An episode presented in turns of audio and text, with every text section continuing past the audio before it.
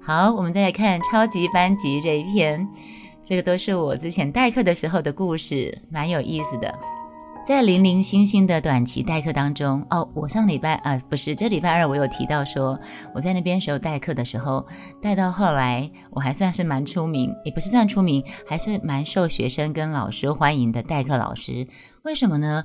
因为我很会说故事，学生小孩都蛮喜欢听故事，对不对？然后呢，因为我自己有个同样年纪的小孩，所以在课业辅导上面，我只是把。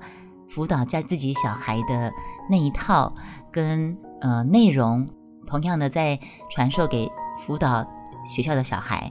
同时，我在进度结束之后，我都会带他们做团康活动，或者是说故事给他们听。因此，他们都蛮喜欢我去代课。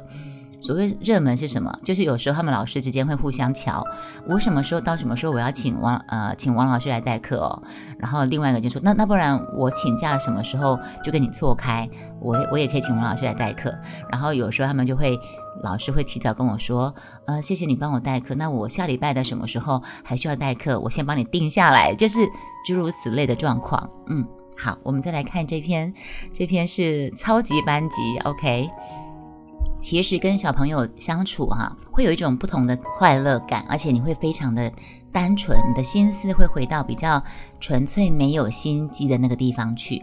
因为小学生一二年级带一二年级的课的时候，你会发现他们真的很纯真，他们童言童语真的很好笑，可是有时候也很让人家生气，因为讲不听啊。一年级的小孩，一二年级低年级就跟幼稚班没有差多远。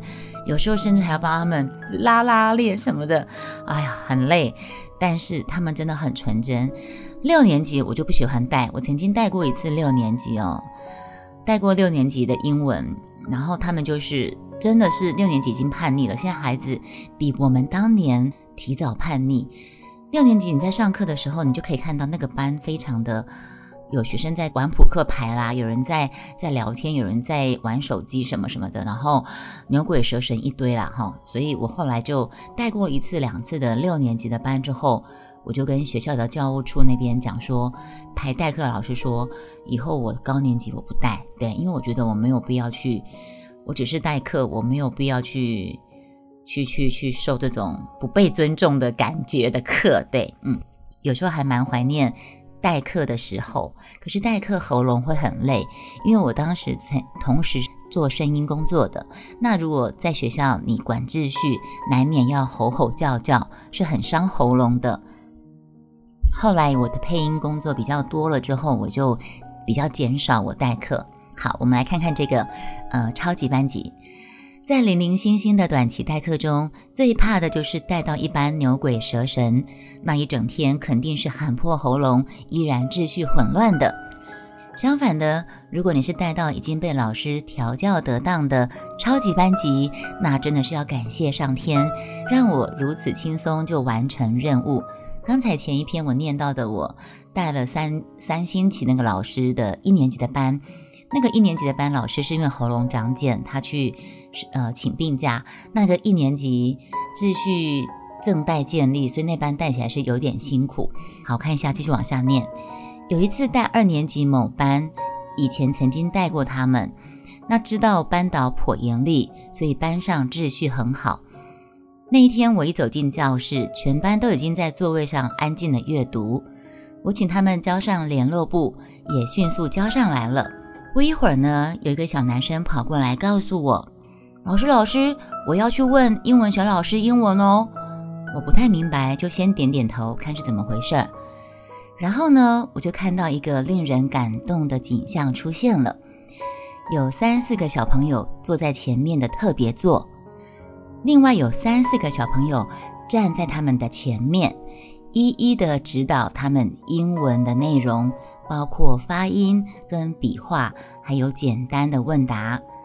等到他们都指导通过了，才纷纷归位坐好，继续回去看自己的书。小学现在小学已经有在教英文了。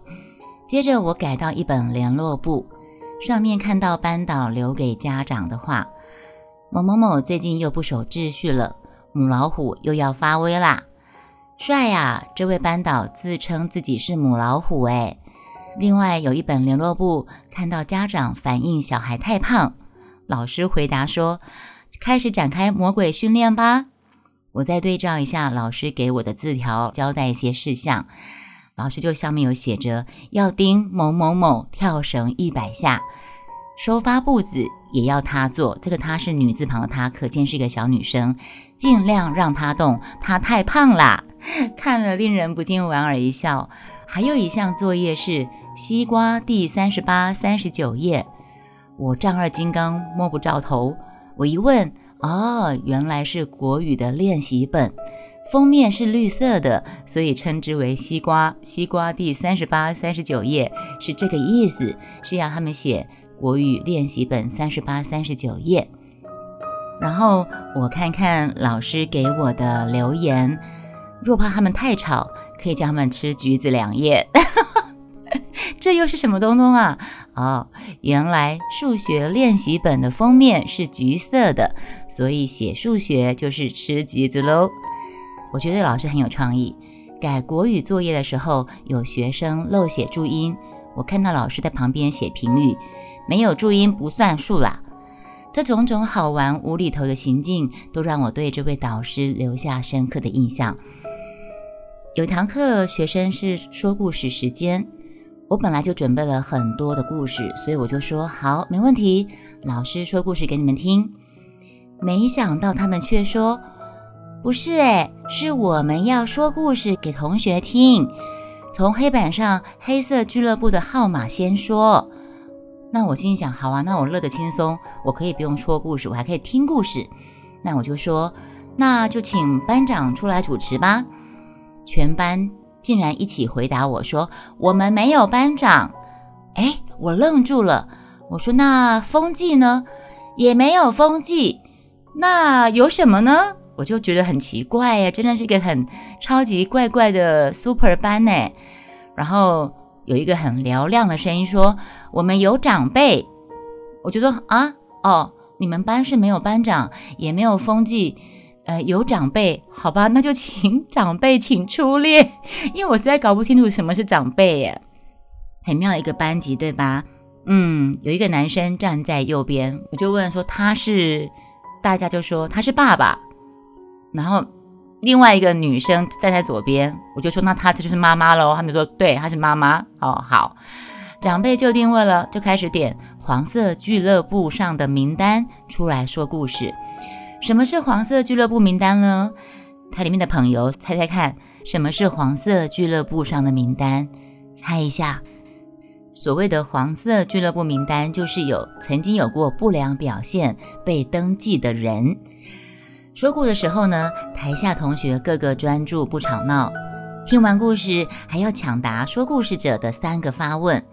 当发问者说完题目的时候，我就听到沉稳的一。二三，然后大家举手抢答。我以为我听错了，后来才发现，哦，同学当中有一个男生专门在喊一二三口令的，那个人就是爷爷。天哪，好好笑！我现在看以前写的。回复到以前那个代课的年代，原来还还有这么好玩的事情啊！他们班是没有班长，没有呃风纪，是有长辈，有爸爸妈妈，还有爷爷。爷爷负责要喊口令，哎呀，真是太有趣的一个班级了。下课钟声响之前呢，我发现怎么有好几个人站在位子上，原来是因为不乖被长辈们罚站的。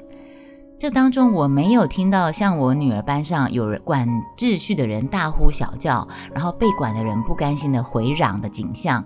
我只能说这个班级真的是太神奇了。其实这个跟班导有很大关系。这个导师带班有方啊，很厉害的老师，而且又很很别出心裁。一整个上午我就很轻轻松松的在旁边看着，看着这个管理的井然有序的班级。同学之间，自己有条不紊地做好自己的事情，也懂得帮助指导别人。同时呢，他们也愿意服从长辈的指挥。我真的觉得这个超级班级的导师真的是超级不简单。对，这是我当时这样这么写的。一开始我刚有提到，呃，英文那个事情，对吧？我也曾经在小学代课过英文，是因为，嗯，我英文还算不错，因为我自己的女儿在那个阶段，从幼稚班开始就在何家人上英文，那本身自己英文可能求学阶段英文算是还蛮好的，那在辅导小孩的何家人英文的功课，何家人的英文其实是不简单的，他的，嗯。听说读写都蛮重视，所以呢，我也要辅导孩子功课的英文，到最后变成小学生的英文，对我来讲也很简单。所以他们有一阵有一段时间是他们的英文老师要去进修还什么东西的，就在问我说可不可以带一个月。那因为前提是我知道这个英文老师非常的混。前提是我知道这个英文老师非常的混，怎么混法？因为他刚刚好是我我女儿他们那个年级的英文老师，那时候是已经三年级了，我已经代课带了一一年了。那个时候，那个英文老师常常听到家长，我我们彼此之间会有家长会互相联络嘛，然后也听到孩子会抱怨他们的英文课老师都在讲一些五四三呐，讲什么宇宙啊、外星人呐、什么轮回啦、转世啦，没有好好上课的。所以我看他的课本，我就很明明白清楚三年级的英文课是在教什么，而且我知道这个老师的上课状况，所以我就很大胆的接下帮他们带英文的这项工作。所以那嗯那个一个月的英文代课下来。当然，当中还会，还会还会穿插一些我讲故事，所以他们就很喜欢我。所以到时候到了那时候快要一个月快要结束的时候，有家长跟学校反映说，可不可以请我继续带他们英文，不要让原来老师回来上英文，好不好笑？对，哦对，所以我要讲的是说，为什么会有他们会有那个英文比较好的人辅导比较英文不好的人？当我在带他们英文班的时候，你就会发现。一个班的英文程度也是呈 M 型的发展，因为很多人就像我我们家孩子一样，从小就开始在外面上英文课，对不对？但是，一般也会有十位数以内的学生是从来没有接触过英文的。我在带那个英文课的时候，我就发现，小学生里面也存在着 M 型社会，不管是呃物质享受上的 M 型社会。甚至在英文教育上面，我那时候是带小学三年级，对不对？一个班级三十个学生，会有大概十个以上的学生是他的英文程度可能已经到了国一，甚至是小六的程度，已经在外面学英文学了很多年。那但是也有大概十个人左右是差不多学了一两年。的阶段，但是还是会有十个左右是完全没有接触过英文，他们是要从头学的。因此，老师在教课的时候，真的是必须要很煞费苦心去设计课程，然后让他们，因为你别人说你讲太难的那些人完全没接触过人听不懂，那你讲太简单的那些上已经在外面上很多年的人会觉得很无聊，所以他们这个班的老师就设计了一个。英文小老师的机制，让每天有一个时间是让这些很厉害的人来辅导那些很不厉害的人。英文，你看这个老师真的是很厉害，我真的很佩服这个老师。这个老师到现在还在教，嗯，我很喜欢他，真的太棒了。对呀，好，这就是今天分享的代课的点点滴滴。我们下次有机会再分享这个主题，你们就持续关注我的。老文青的怀旧电台，就可以听到各种琳琅满目、不同主题的我的分享。好，我们下次再见，拜拜。